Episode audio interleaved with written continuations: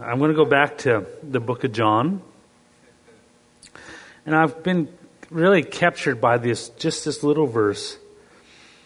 And it feels like it's just been rolling around in my spirit and in my heart for a while now.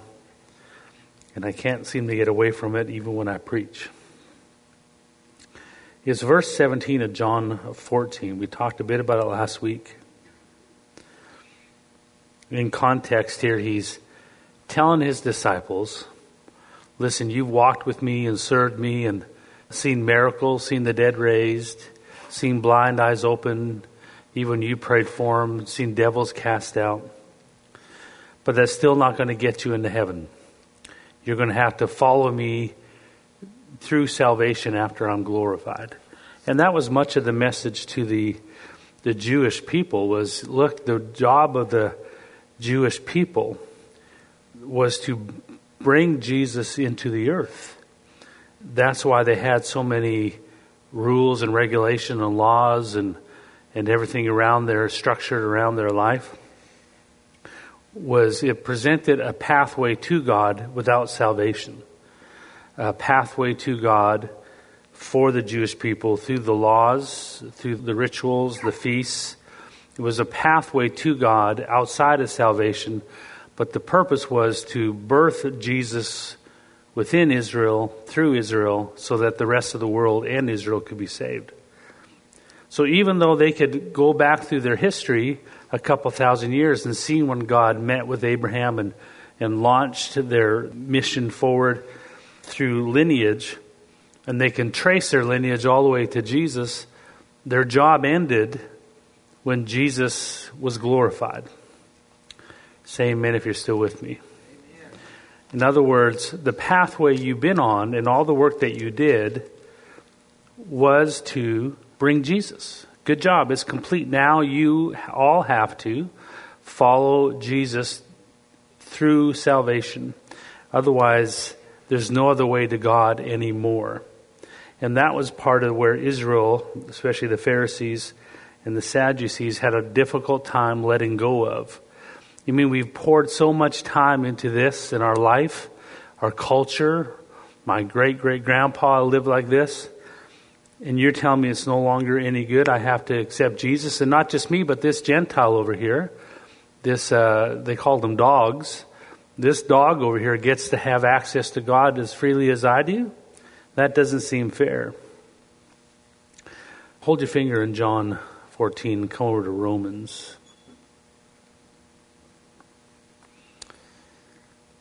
In verse 25 of chapter 2. For circumcision is indeed profitable if you keep the law. But if you are a breaker of the law, your circumcision has become uncircumcision. Therefore, if the uncircumcised man keeps the righteous requirements of the law, will not his uncircumcision be counted as circumcision? And will not the physical uncircumcised, if he fulfills the law, judge you even with your written code and circumcision or a transgressor of the law. So here he's, he's beginning to, in Romans to argue to the Jewish man that, look, you have been a man who follows the law, but inside of you is a nature of sin. And that nature of sin can go as far as into homosexuality, into murder, into a reprobate mind, but you have the law, the, the rules, the written code that you are living behind. But you're as much a sinner as the homosexual and the Gentile uh, that you are judging. And he's saying to them, you have to get saved too. That even your circumcision was not meant to bring you closer to God. Circumcision was a sign of the new nature coming and replacing the old nature. In other words, the same way a baby is circumcised and the foreskin is cut, that little piece of skin is cut off, revealing a covenant with God. Your old nature was snipped and cut off, revealing you are now in a relationship with God. Verse 27 And will not the physically uncircumcised, if he fulfills the law, judge you who, even with your written code in circumcision or a transgressor of the law. For he is not a Jew who is one outwardly. Now, just pause there and think about that. He's not a Jew who's one outwardly. So, the Jewish people's claim to being children of God here, Paul is saying it no longer counts. No longer can you call yourself a child of God because you're born into the Jewish family. For he is not a Jew who is one outwardly, nor is circumcision that which is outward in the flesh. But he is a Jew who is one inwardly, and circumcision is that of the heart. So he, Paul makes a switch here to the whole Jewish nation and says, All the work that you did, all the labor that you did to bring God, bring Jesus in and follow the commandments and the written code was only to bring Jesus. After that, it gives you no more credibility. Being born a Jew no longer gives you any more credibility to God. The real Jew, here he says, is the one who is born again, who's circumcised inwardly. And by Jew, he's calling them, meaning the children of God. So there is a switch, an important switch from the Old Testament to the New Testament when it comes to being a child of God that there's no way to go to heaven outside of Jesus. No good work, not even being born into the Jewish nation. But we don't want to belittle what they experienced because they experienced God in the Old Testament. They heard God's voice, they saw miracles, signs and wonders. They seen God, they seen angels, they had amazing, amazing history. But all that was to bring Jesus, not to be carried over as a secondary pathway to God. And Paul here is telling them that the real children of God are ones who are born again inwardly, who have the new nature in them. But he is a Jew who's one, verse 29, who is one inwardly and circumcised, and circumcision is that of the heart in the Spirit, not in the letter, whose praise is not from men, but from God. What advantage then has the Jew? Or what is the profit of circumcision? Much in every way, this is chapter 3. Chiefly because to them were committed the oracles of God. For what if some did not believe? Will their unbelief make the faithfulness of God without effect? Certainly not. Indeed, let God be true and every man a liar as it is written, that you may be justified in your words and may overcome when you are judged.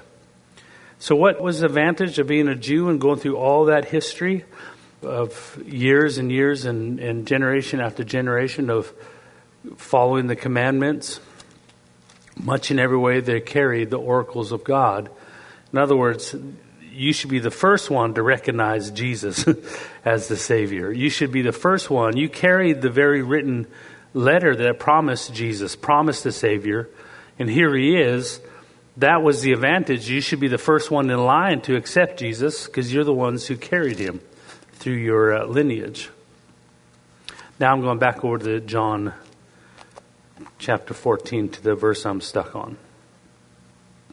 Jesus is telling the disciples, you're still Jewish, unsaved saints, Old Testament saints. You operated with God and God operated with you, but it was under you being uh, old nature. These men, these disciples, are no, no more holy, if I can put it that way, no, no more closer to God than the, the ugliest man in the world, the most sinful man in the world. Because you know, when you get to heaven, when you're trying to break into heaven, you die and they say you go to pearly gates, but you stand before God. There's only one question He's going to ask you. And that question is going to be Are you born again? That's the question He's going to ask. Do you have the nature of God in you? Do you have the nature of light in you? Are you family member? Because heaven is a family club. It's exclusively for family. It's the only way you get in is being born into the family. It's unfair, I know, but that's the way it goes. So thank God we're born into the family of God. So when you stand before God, He's not going to ask you your list of sins and good works, right? Well, let's see. If your good works line up and the pile of good works is bigger than your pile of evil works, then you get into heaven. But if your pile of evil works is more than your pile of good works, then uh, I'm sorry, it doesn't matter. You're still going to hell. We know that the only way to get to heaven is to have that new nature in us, to be circumcised in the spirit in our heart, and having the old nature snipped off. So we are born into the family of God. So he's telling the disciples because it doesn't matter how good they are, it doesn't matter how much work they did. If they died without accepting Jesus after he was glorified, there was no other pathway to heaven. And many people think that religion is trying to get you to submit to rules and regulations. But it's so much, being born again is such a different example it's not about rules or regulations, as we know. It's God's trying to rescue us, trying to save us from a family that's going to go to hell. Every person born is born dead. Think about it. They exist, but every person born is born with death working in their nature. And God's goal and heart is to rescue every person and to bring them into the family of God through salvation. So, whether if these disciples who walked with God, walked with Jesus, seen blind eyes open, cast out devils, seen the dead raised, if they went to heaven, the pearly gates, and stood before God without being saved, they would not make it to heaven. In other words, it doesn't matter how all the good works they did and all the life they served in the name of God under the old covenant that did not give you access to heaven. Even those who died under the Old Testament had to be born again through Christ, the same way you and I do.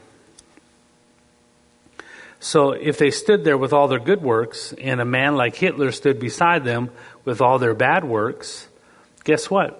It wouldn't matter because the good works don't send you to heaven like your bad works don't send you to hell. It's the nature that's in you. Now, for those of you who want to play with sin, you understand you can lose your new nature. and you can give it up if you're not careful. So he's telling his disciples this message If you love me, keep my commandments. And he goes on, he's sharing here, and the pathway through these verses are you're going to have to follow me into salvation, boys. All the works that you watch God do are not enough. You're going to have to accept me as your Savior. If you love me, keep my commandments. Verse 15 um, in John 14.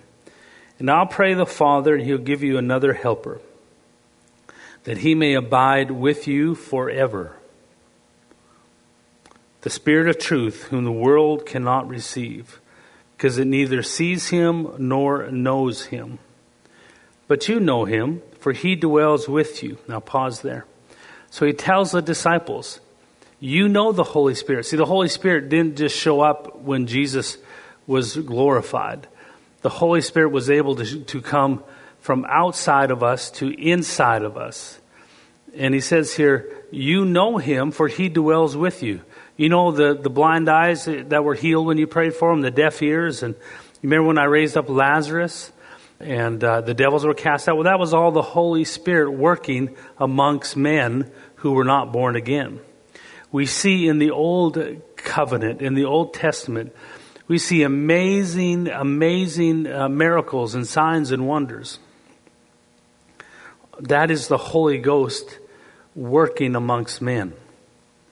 And here he tells him, He dwells with you. You know the Holy Spirit. He dwells with you. And this is the part that I have underlined and have been focused on. And, this is the last part of verse 17. And the Spirit of truth, whom the world cannot receive because it neither sees him or knows him. But you know him, and for he dwells with you and will be in you. This is what's been sticking with me and just rolling around in my spirit over and over again. Was we still in our church world today can focus on the power of God, the, the move of the Holy Spirit, like an Old Testament saint, longing to see signs and wonders and, and miracles. And you just have to advertise. We had a angels singing in our choir last Sunday, and we double our church, triple our church tomorrow. Because Christians are searching, so many Christians are searching for an experience with God on the outside. And I think what my argument I'm trying to make is that's so last year. that's so old. That's so Old Testament that we are excited about a move of God on the outside. And I remember 20 some years ago when uh, arguments were starting to be laid by preachers for sensationalism, like gold dust showing up diamonds showing up in services and gems showing up in services, glory clouds, those type of things, angels, even female angels showing up. But I didn't hear about a female angel until a few years ago. That's a fake female angel, if you're just to be clear.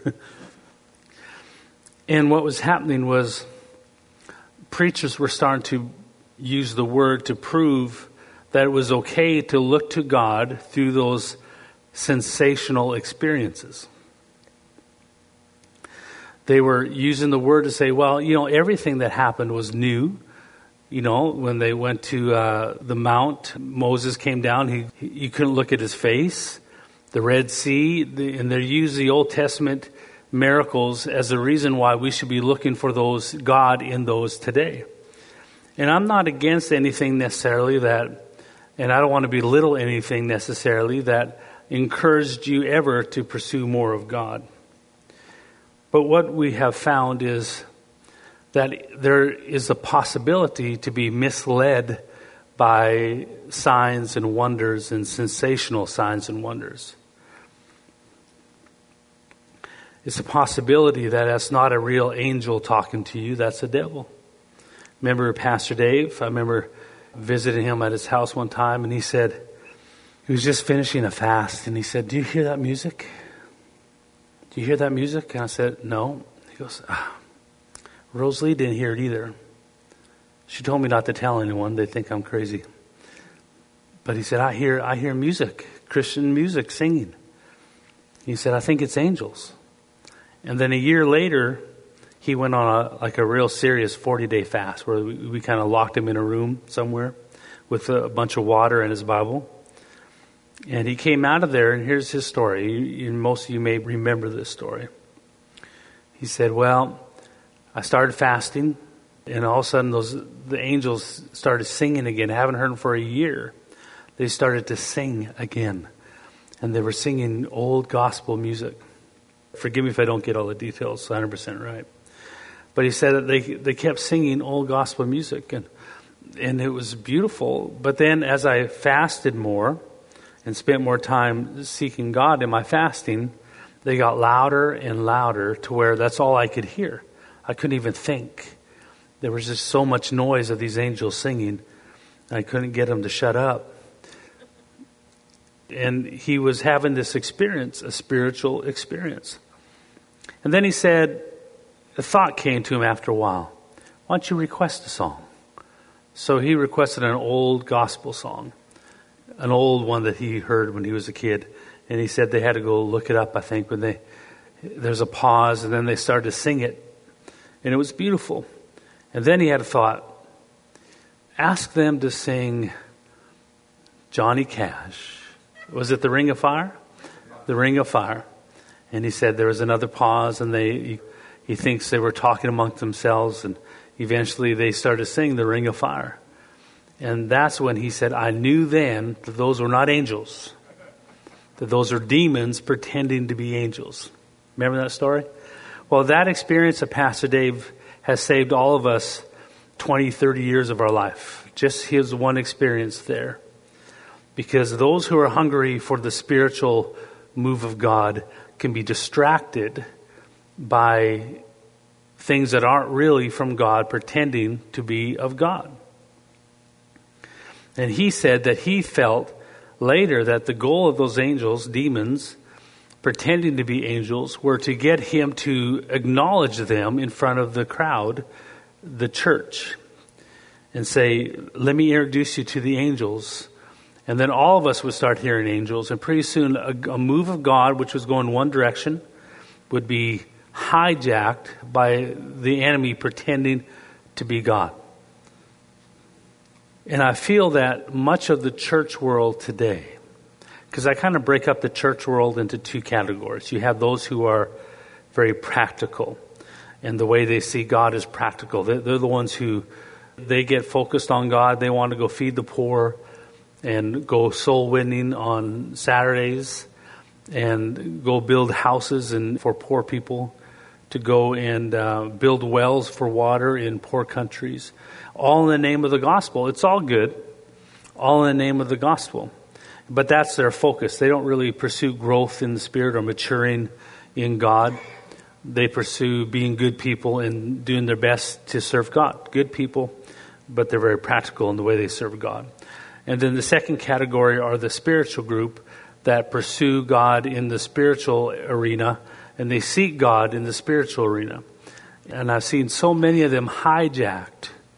I went out to one place. They had a what they called a they called it a renewal. Eventually, it was called the Toronto Blessing, and it broke out where people all the world started showing up and were being touched by God. And so I went up there to check it out. And what I discovered was, in my own view, was I never felt anything different than what I feel in, in my church at the time. And my church at the time was a Word of Faith church that prayed and worshiped God. So when I went there, I wasn't overly like, wow, this is amazing. I feel God so amazingly. Because I had felt God in our services. But what I discovered was there was a lot of people there who had never experienced God in a heart to heart relationship. I'm talking about Catholics, Baptists, good people who served God their whole life. They stepped into the Toronto Blessing Church and they experienced the presence of God probably for the first time in an intimate way, and they were blown away and touched, and I believe that was authentic. That part of it was very authentic, that people were experiencing a touch of God. But while I was in line, I was standing in line, somebody went, and it sounded almost like a, a belch, you know. And I thought, oh, he belched, but then every every 15 seconds he would go, ugh, like, and it looked like someone punched him in the stomach. And I seen a lot of that come out of there. And in there, there was people were barking like dogs during the service, and clucking like chickens, and crowing like roosters, and roaring like lions. And one good pastor friend of mine I always admired him. He was not so much because he was a pastor, like I always respected him. He was a cowboy that became a pastor, but he was all cowboy. And what I always admired about him was his toughness. Like he was like what you would call a manly man. He would preach to you, but also punch you out if he needed to. He he's not afraid of anything, and a, and honest, honest as can be, and as serious as can be. Always not not what you would ever say that guy's a little flaky. You know, some guys are just, you know, they're a little bit, you think, well, that guy's a little flaky. Well, this was not this pastor, but this pastor went to Toronto and came back, and what he told me after, after we were talking years later was, oh no, the clucking like a chicken and the barking like a dog, that's like praying in tongues. I said, whoa, whoa, whoa, whoa, what do you mean? He said, well, praying in tongues means you have to humble yourself. And listen, there's nothing more humbling than barking like a dog or clucking like a chicken in front of people. And so they really experienced it and they yielded over to it thinking it was God because they wanted it and felt it was pleasing God.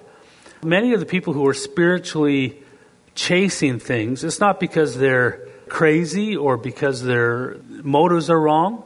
Sometimes it's because their motives are so pure, they don't want to miss God.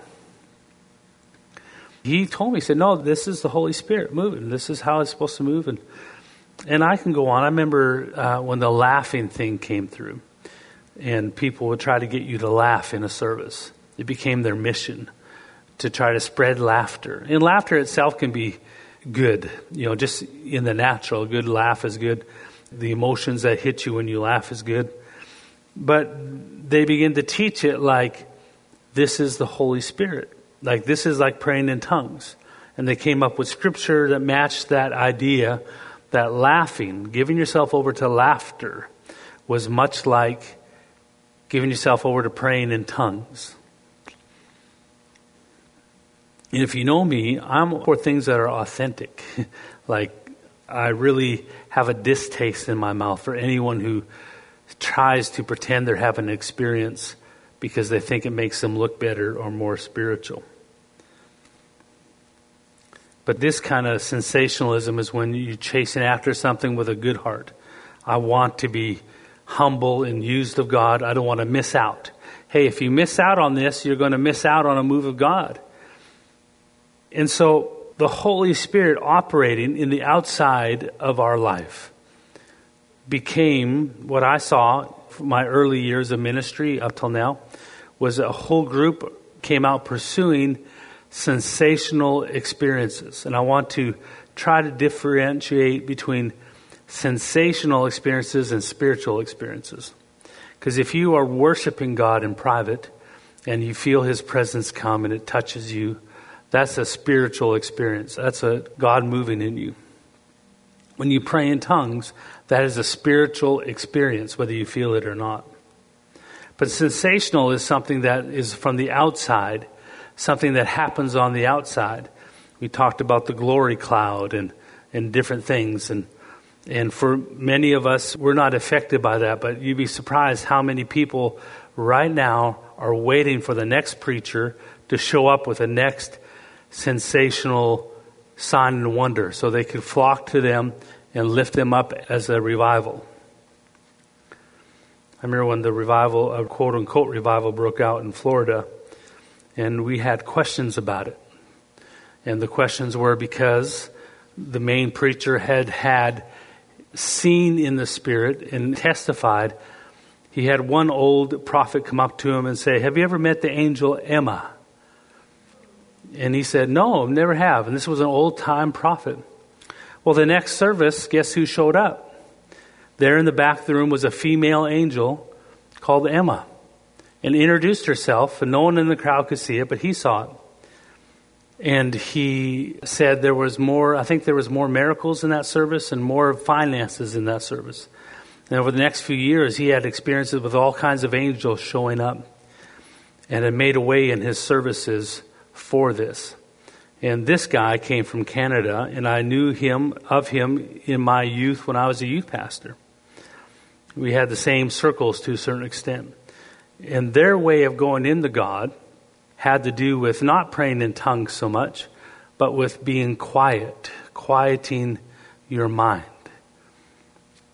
Where the idea is that the way you meditate is you just learn how to quiet your mind for hours on end. Don't pray in tongues. Just get your natural mind quiet. One man told me, he said, Yeah, right here, see this here? This is where I meditate. I, I lay there in silence for eight to ten hours a day. And I said, Well, I do that every night. But then he said, Well, you know, the miracles in my ministry increased when I started to do that the anointing increased, the finances increased in my ministry when I started to do this. Well, if you want to get a young man who's ambitious for ministry excited, tell him there's a way to increase your ministry, increase the anointing. But I knew something was wrong with his advice. It can be masked as spiritual, but really it's sensational. It's an outward experience. So, by these words here, where Jesus tells his disciples, the Holy Spirit, he dwells with you now, but once you're born again, he will dwell in you. That tells us something about the real move of the Holy Spirit, the real powerful operation of the Holy Spirit. What is world shaking is not signs and wonders and things outwardly, but it's what he can do inside of you that's the real work that the Holy Spirit has wanted to do and wants to do in us as believers is not to impress us with a juggling act on the outside. Let me show you what I can do. Let me impress you with what I can do. But to come inside of us and to do a work inside of your heart, inside of you. Verse 16 of John 14.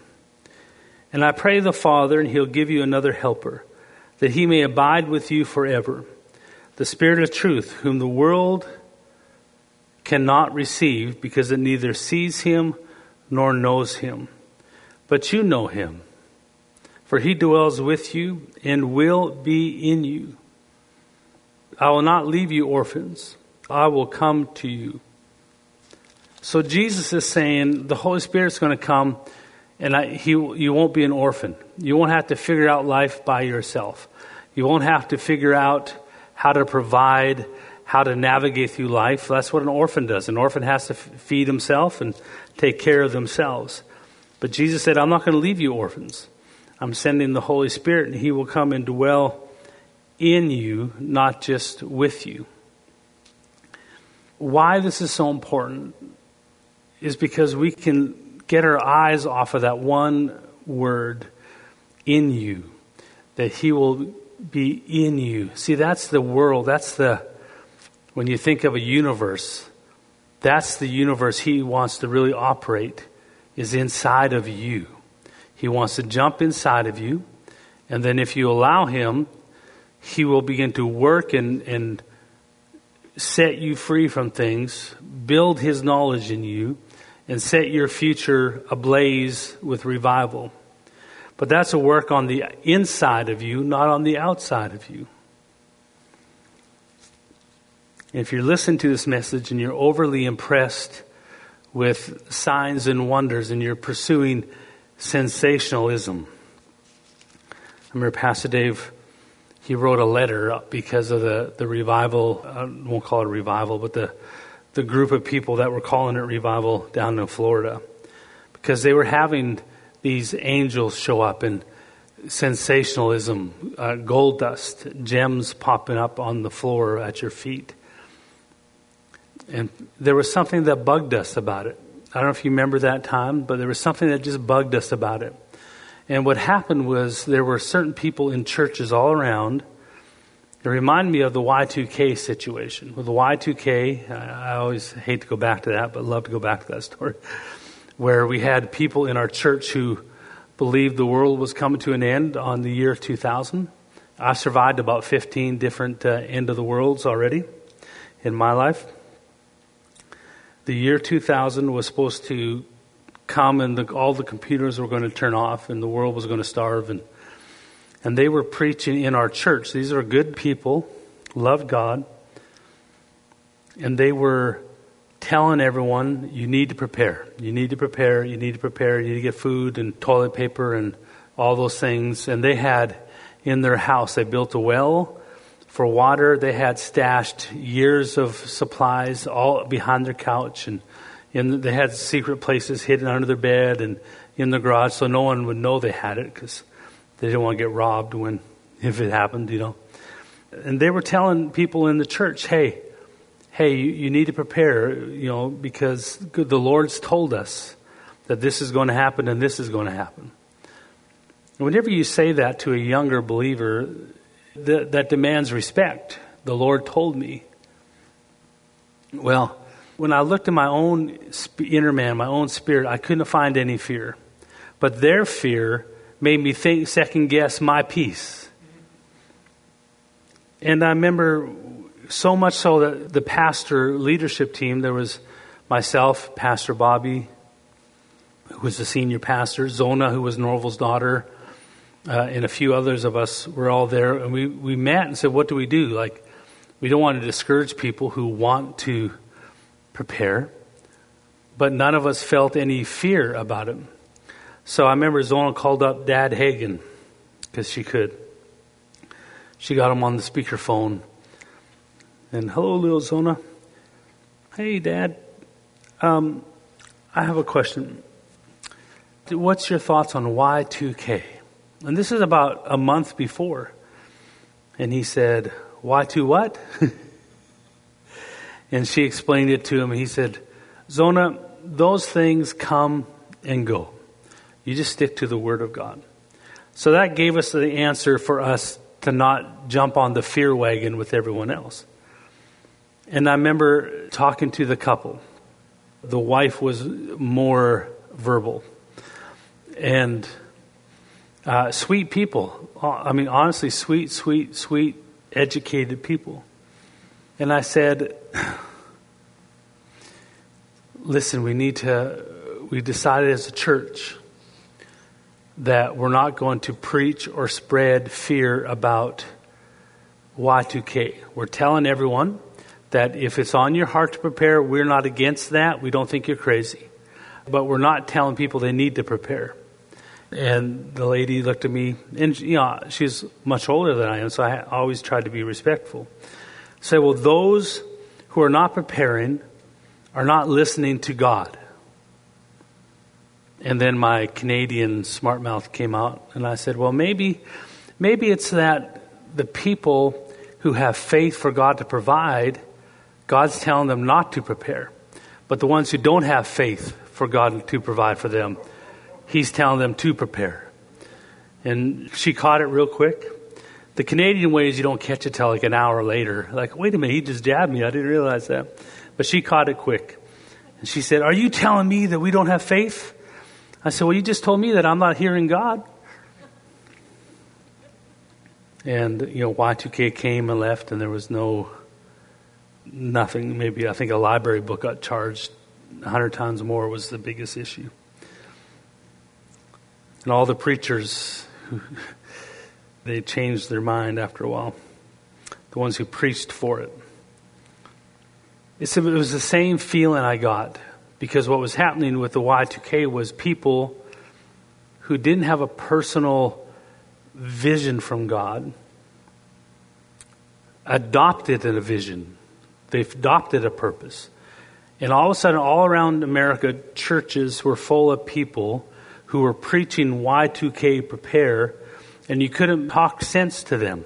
Hey, maybe it's not going to happen. Oh, you're just not hearing God and they rejected even the leadership's opinion because they had a now had a message they could preach. And it was the same with this guy down in Orlando or in Florida, sorry, not Orlando, but near in Florida, where they had a revival, and the revival had some miracles. They were talking about miracles, but it was full of angels and gold dust and all kinds of sensationalism mixed in in wrong doctrine, wrong, you know, the stuff they were saying didn't make sense to the scripture. And I remember trying to talk to friends of mine who were believers, saying that's the new move of God. That's the new move of God. And those who are not going with it are just jealous. And so when I tried to say, well, they're preaching crazy stuff, you're just jealous. And Pastor Dave wrote a letter discrediting that move. And I had one good friend of mine say, Well, I can't believe Pastor Dave wrote that letter. What's, that's none of his business. Why is he writing that letter, discrediting that move? That's a move of God. Why is he writing the letter? He's just jealous. I said, No, that's his job. He's an apostle. that's his job to address things. And so when the move disappeared, what happens to most of those people who are preachers of moves like that is they just move on and they find another move, another person to follow. And all the damage that is done behind them. They just move on, set up another camp, leave the broken behind, and start again. Because they're not after helping the sheep, they're after helping themselves. Revival is not going to be about impressing people. Revival is to be a holy, holy thing where the only one who gets glory is God, a holy thing, not a spectacular thing with fireworks and let me show you the Holy Spirit juggle in front of us, impress us, Holy Spirit. Little trinkets, as like Dave, Pastor Dave says, you know, if I bring my child to a church that's broken, my child's broken, I don't want gold dust. I don't want gems or glory clouds. I want to see my baby healed. See, that's the revival we're after. And why this verse is just messing with me so much is because Jesus is telling the disciples that every work you've seen in the Old Testament done by the Holy Spirit. That's what he's telling them, and Paul wrote in 1 Corinthians. Chapter 12 is about the gifts, being able to operate with the Holy Spirit as an Old Testament saint, where he'll show up and he'll do things, but it's not because of you, it's in spite of you. in so much of our church world today who are spiritual minded are forcing the Holy Spirit to work with them as Old Testament saints on the outside. That's why they're longing so much for personal prophecies. They're longing so much for a preacher to tell them what's next. They're longing so much for a direction they could, a train they could jump on to follow because they haven't spent enough time allowing the Holy Spirit to do what He really wants to do is to work on the inside of them and to put a personal vision, a personal mission on the inside of them that they don't need another man to follow. They're going to walk alongside other men, not just follow men. You can say amen to that. That was good preaching right there. So Jesus is actually telling the disciples here all you can take all the work of the Holy Spirit for the last 4,000 years Take all that work, all the miracles, the signs and wonders, and even what you've experienced with Him in these last three and a half years walking with Jesus. And all of that is small and minor compared to what He wants to do on the inside of you. If we let Him, if we walk with Him that way, where we let Him work on the inside of us, that is his masterpiece. That is the work that he desires to do more than raising the dead, more than. You imagine seeing the Red Sea split? And here you are standing there, here comes the Egyptians, and then all of a sudden Moses strikes the Red Sea and it splits in half, and you walk through dry ground. Here, Jesus saying, That's nothing. That's nothing compared to what he's going to do on the inside of you if you let Him. If you build a relationship with Him where you let Him do that work on the inside of you. And maybe that's a caution I'm feeling is that so much of the church still, we're kind of in a cocoon. We're in a, thank God for Pastor Dave's teaching, in kind of a cocoon where every day we get solid teaching. I don't have to uh, spit out sticks or overthink things that are taught here. Gary gets up to teach, and my heart opens up to receive from him. But there's a whole world of churches and ministries out there that are chasing and going down all kinds of paths, trying to serve God, trying to do what their best to serve God. But I've watched personal friends and I've watched people I've respected get off course and chase. I'll never forget my cowboy pastor friend when he told me that, I was shocked about clucking like a chicken is like praying in the Holy Ghost. It's spiritual, Alan. It, it's God moving on me. And I remember thinking, you, of all people, in this natural man, you would have, you would have chased people out of your church if they tried to do that to you. But that's how deceptive the enemy is. And what he uses to deceive so many believers is their hunger for God. And the tagline that says, Oh, you don't want to miss out on this move of God. So don't judge it, you'll miss out on it. People who speak for God, I don't know where we get away with it. Where? I'm talking about me too. Like for years, it never dawned on me how much damage you can do to people when you speak for God. Because people actually believe you when you say, God told me. And I remember, I remember being a teenager, just starting to serve God. My dad had a hard time with me because I wouldn't mow the yard. And I was a, being a, a bum teenager. And I was just serve, starting to serve God. I remember hearing my dad's footprints upstairs, and I knew what he was after by the sound. Came home, the yard was not mowed like he'd asked me to, and he was coming downstairs to get me to do what I was supposed to do. And what did I do? I just started serving God. What did I do? I pulled up my Bible, laid on the bed, pulled up my Bible. My dad busted in my room. What are you doing? I'm just reading the Word of God, Dad. Well, my old carnal dad at the time was like, oh, uh, okay, well, when you finish that, then I want you to mow the yard, please. I knew even as a teenager how to use spiritual things to back my own authority dad out of my world. Like, back off, I got the Bible. And I've watched people for years pull the same prank on pastors and leaders, on parents, on authority, on friends. God told me, God told me, every person who's ever come to me and told me, God told me to marry this person. I don't like them, but God told me to marry them. Every one of them is divorced now. Because you don't marry someone because God told you to. Because, you know, after you get married for a while, you may not like everything about your spouse. You may not be so impressed with everything about your spouse. Are you going to blame God? God, you told me to marry them. Fix them. no, that's not marriage. Marriage is partnership working together. God will help you pick one, that's for sure. But every person I met, I met one good friend of mine, she she wanted to get married so bad. There was a guy who was at school, he was a drug addict. And she said, God told me to marry him.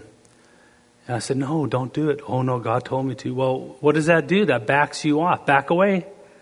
Back away. And it was miserable for that poor girl.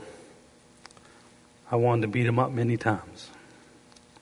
There's a work that the Holy Spirit wants to do in you that's more dramatic than the Red Sea being split in front of your eyes. You can take all the work of the Holy Spirit, and Jesus said, I got something better for him to do than to entertain you with glory and with signs and wonders. That's the work he wants to do inside of you.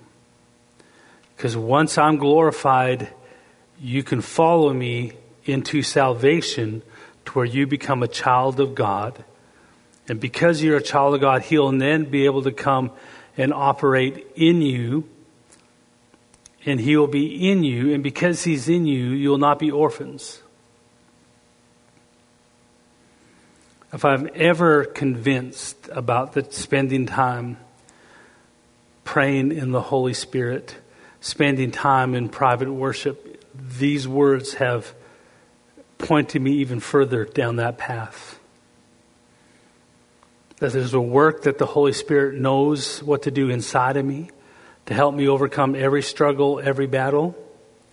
I'm at the mercy of my natural man if I don't do this work with the Holy Spirit in me. That's why I thank God I'm dysfunctional, or was. I was so dysfunctional in my youth, I knew I needed God, or I was going to really be a mess. But there's people who aren't that dysfunctional. They got it together, they have life together just where they want it. And they're not driven like I was who spend time with the Holy Spirit. I don't like to pray in tongues necessarily, in the sense that, oh, it's so exciting to go spend hours going Shandara, Shanda. Yes, you know, but I need to pray in tongues because I know I can't trust myself, my natural man's wisdom in this life. Most people will get to heaven and realize they lived their life serving their outward man. Even though they called it spiritual, sensational, it was really appeasing the outward man. God's work to the world is to their outward man because their inward man is still dark, is not born again. So to the world, it may need something from the outside. But you're not of the world. You're a child of God now. You're born again. The Holy Spirit is in you. That's where you find the world changing, life altering power is the Holy Spirit in you. I've watched multitudes of people through my life get distracted through busyness, through practical serving God. And I like practically serving God as long as it doesn't take you away from spending time with God. I think it's good for everyone to do something good for the gospel. I think everyone should witness throughout their day. I think everyone should feed the poor. I think everyone should do those works. But to make it your mission, that's a whole different thing. When you start taking something to make it your mission to replace you following God, you spending time with God, then you're, you're missing out on the best part of the Holy Spirit. Is not Him working around you, not you seeing great, amazing things, but that little, that amazing little work that happens on the inside of you. It's like a clock worker. You ever see those little pocket watches are so tiny? And then you get, you have to get them repaired. You get someone, they got the tiniest little screws and they got, how they build those things, it's incredible. They got little screwdrivers. I mean, if, you know, you try to even take your own little screwdriver, it's like a hammer to that little clock. But you take a, a clock worker, a guy, he can get in there and with his little tools make the adjustments and make it work. Well, that's what you need in your life. You don't need a sledgehammer. If you need someone on the outside to tell you to live holy, that's a first class sign that you're, you haven't allowed the Holy Spirit to whisper it to you on the inside. And it's easy to build a religion to where you're serving God and even spiritually seeking spiritual things, but it be carnal as carnal can be. So, from these verses, verse 17, I'll read one more time as I try to close. The Spirit of truth, whom the world cannot receive, because it neither sees him or knows him. But you know him, for he dwells with you and will be in you. There's a work of the Holy Spirit for us. And it's not on the outside, it's on the inside first. When you take time and out of your day, out of your week, and dedicate it to spending time with the Holy Spirit, either in worship, I'd say even in reading the Word, praying in tongues. Do you know that that is where He is the most excited to work in your life? Is on the inside of you. That to Him, the real sign of revival isn't the miracles. The real sign of his power isn't the signs and wonders.